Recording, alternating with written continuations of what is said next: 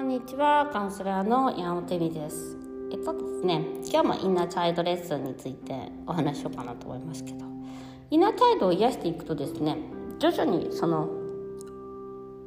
自分にとって心地よいとか自分がどうしたいのかっていうことをまず第一に考えられるようになります。だから嫌な時間が減るんですね。で自分が、えっと、エネルギーを、えっと、蓄えていける時間が増えるというか自分の。だから、えっと、好きなものが食べれるようになったりとか、うん、好きな時間寝れるようになったりとかパートナーとも好きなことができるようになったりとかします。だから全ての状況がだんだん周りの状況も良くなっていくんです。で自分にエネルギーがあるとえっと自分にエネルギーある状態で誰かに尽くすっていうことをするとすごい効果が高いんですよ。なんかねこうしないと彼に怒られちゃうからみたいなのをやってる時っていうのはもうすごいエネルギーが下がるんでもう状況はどんどんどんどん悪くなるようになるんですね。である時やっぱりそうじゃないなって言って自分にエネルギーを与えて自分にエネルギーを与えた上である上で彼のことを見てあげると、まあ、今回すごくカウンセリングであったんですけどすごいなんていうのかな一緒にいるのもすごい大変だったご夫妻なわけですよね。そのまあ顔を合わせれば喧嘩じゃないけどあなたこうしてくれないじゃないとかお前ダメだなみたいな感じでお互いに悪いところを付き合うみたいな感じになってしまうと。で全てのことが気に入らないとか我慢が足りないとかもうすごい我慢と我慢のなんかなずり合いみたいな。あなたこれしてくれないしこれもっとしてほしいみたいな感じなのと、まあ、パートナーも全く同じことを思っていると。であの自分の思い通りにならないからイライラするみたいな感じだったのが、うん、まあもちろんその彼女女性がねそのイナーサウドでな癒していきます。親との関係も癒す。自分との関係も癒す。そして自分の自分自分に対して正直になるようにする嫌なことはなるべくしないようにするみたいなもうちっちゃなことですよね。例えば今日会社に行きたくない仕事したくないと思ったらやんないみたいな。本当にそういうことができてる。できるようになってきてるわけですよ。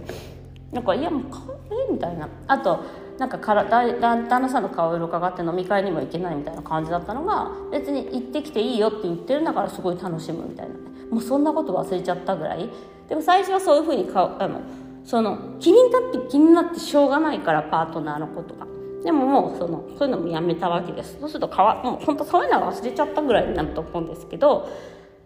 そして出てきたことが彼が好きなことを私も好きになろうっていう努力ができるようになるんです。なんかこれってよくあのハウツーえっとなんだろう。えっとうん。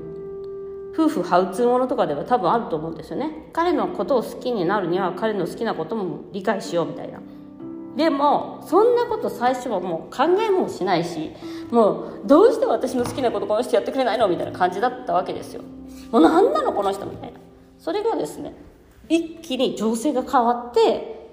そうすると自分も、えーと、最初の頃のようなエネルギーが全くない。もうご飯も作りたくないしもう何もしたくなかったんですよ最初は。生きてることさえ大変みたいな感じだったのが。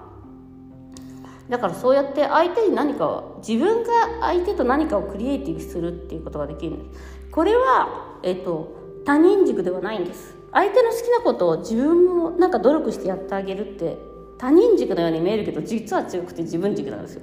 なぜなら自分がその状況を作り出せるから。相手との。すごいすごいんですこれって。でこれは本当の優しさだしこれは自分軸なんですね。自分があるから他人にも優しくできるなんです。まさに。これは逆に最初からだから旦那さんの好きなことやった方がいいよとか言っても絶対無理なんですよ。でこれは彼女が見つけた答えだったんですね。パートナーとの間の。ですごいキーだったんですよそれが。で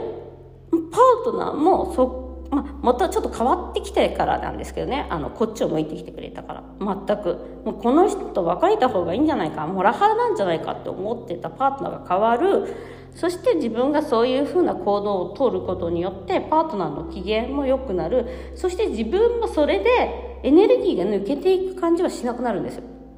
これをやってねなんかどんどんどんどん疲れちゃったとか面白くないならやめた方がいいんです。でも自分も好きなことをある程度やっているのでそういう犠牲者にはならない。ですね。犠牲者になってやっていることではないので同じように相手のためにやってあげることも楽しいということ。あともう一つあのすごく面白いなと思ったのはもう期待しないっていう相手になんかすごい求めてたっていう話なんですよ。で子供はですねインナーチャイルドはですね自分に力がないので相手に求めるんです。親に。だって自分何にもできないから。もうそれだけです。もう何にもあなたには能力がないからパートナーに全てを求める。それは、えっと、スキンシップもそうだしセクシュアリティの部分もそうだしお金の部分もそうだし安心感もそう全部です。でもその求めるをやめたんですね。したらやっぱりすごくあの楽になるんですよね。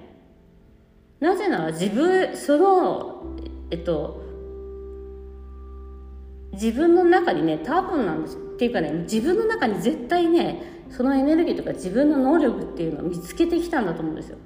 だから種を明かすと。自分の中にあるっていうのが分かったらその瞑想とかやってくれてるんで、まあ、その自分の中の、うん、泉みたいなエネルギーの泉っていうか自分の価値の泉みたいなのが見えたら相手に求める必要はないんですよ。だからなんか諦めちゃったのかなって思うんですけどあの多分ねそれをしてると多分自分の欲しいものねあのパートナーが与えてくれるようになると思いますね。ちょっとこれ時間の問題ですごい楽しみなんですけどいやもう君がやってほしいことだけやってるのが楽しいよみたいになると思うんです。でそれちょっと待って。んですけどでもそれをそれをするんじゃなくてもだって必要なくなっちゃったわけですよ。パートナーのエネルギーが。だって自分の中にエネルギーがあるって知ってるから。で次に出てくる問題は何かっていうともう出てくるだろうなと思っていたのがやっぱり自分のやりたいことをやりたい。自分の好きなことをやりたい。だってエネルギーが余ってるから相手にも何かしてあげたいししてしてあげることが本当にできるようになるわけじゃないですか。本当に相手のしてほしいことができるようになる。ですよ。ね、そうやって相手の好きなことに合わせることができるっていうことは自分のエネルギーを持っている。そしてそのエネルギーを相手にだけじゃなくてなんか自分でも使いたいと思い始めているはずなんですっていうふうになりました。でそこでワンダーチャイルドっていうのをやりたいなと思っています。っていうのはだから自分の好きを何だろうってすごいみんな難しいと思うんですよ。私もなんか好きなことが欲しいってみんな思ってるしなんか好きなことを仕事にしたいと思ったりとかいや好きなことが食べちゃいけないから食べていけないからとか思ってたりとかいろいろあると思うんですけどそこで自分のワンダーチャイルドと向き合うっていうことが必要になりますね。今度はねその瞑想をしてみますけどあのー、そこもすごくやっぱり自分に価値があるっていうことを深いところで、えっと、何度も何度も何度もチェックして何度もあのやっぱり私って素晴らしいんだっていうことを分かっていただけるとですね大体はワンダーチャイルドは開けてくるので見えてくるのであの飽きるんですよ。だんだん退屈になってくるんですよ。その何て言えばいいんだろうな。あのね自分が好きなことだから例えば食べたい時に食べたいもの食べる好きな仕事好きな時に好きな仕事えと好きな時に好きな時間で仕事をするとかもう旅行もするとかそういうことができるようになってくると、まあ、やりたいことある程度の自分ができる範囲でのねそのやりたいことができるようになってくるとあの退屈になってくるんです。エネルギーが余って。で次だよねっていうことで今度ねその好きなことをね探すというかそれをワンダーチャイルドでインナーチャイルドそこまで行く人もいますね。だからもう起き上がるのも大変だったのがうん素晴らしいと思いますよね。旦那さんの好きなことを一緒にやってあげれるようにそれも楽しくやってあげれるようになりそれは決してあの相手に媚びを売るとか他人視線ではないんです。他人軸ではないんですよ。なおかつもうそろそろ好きなことやりたいなみたいな。私って何だろうみたいな。何やりたいんだろうみたいな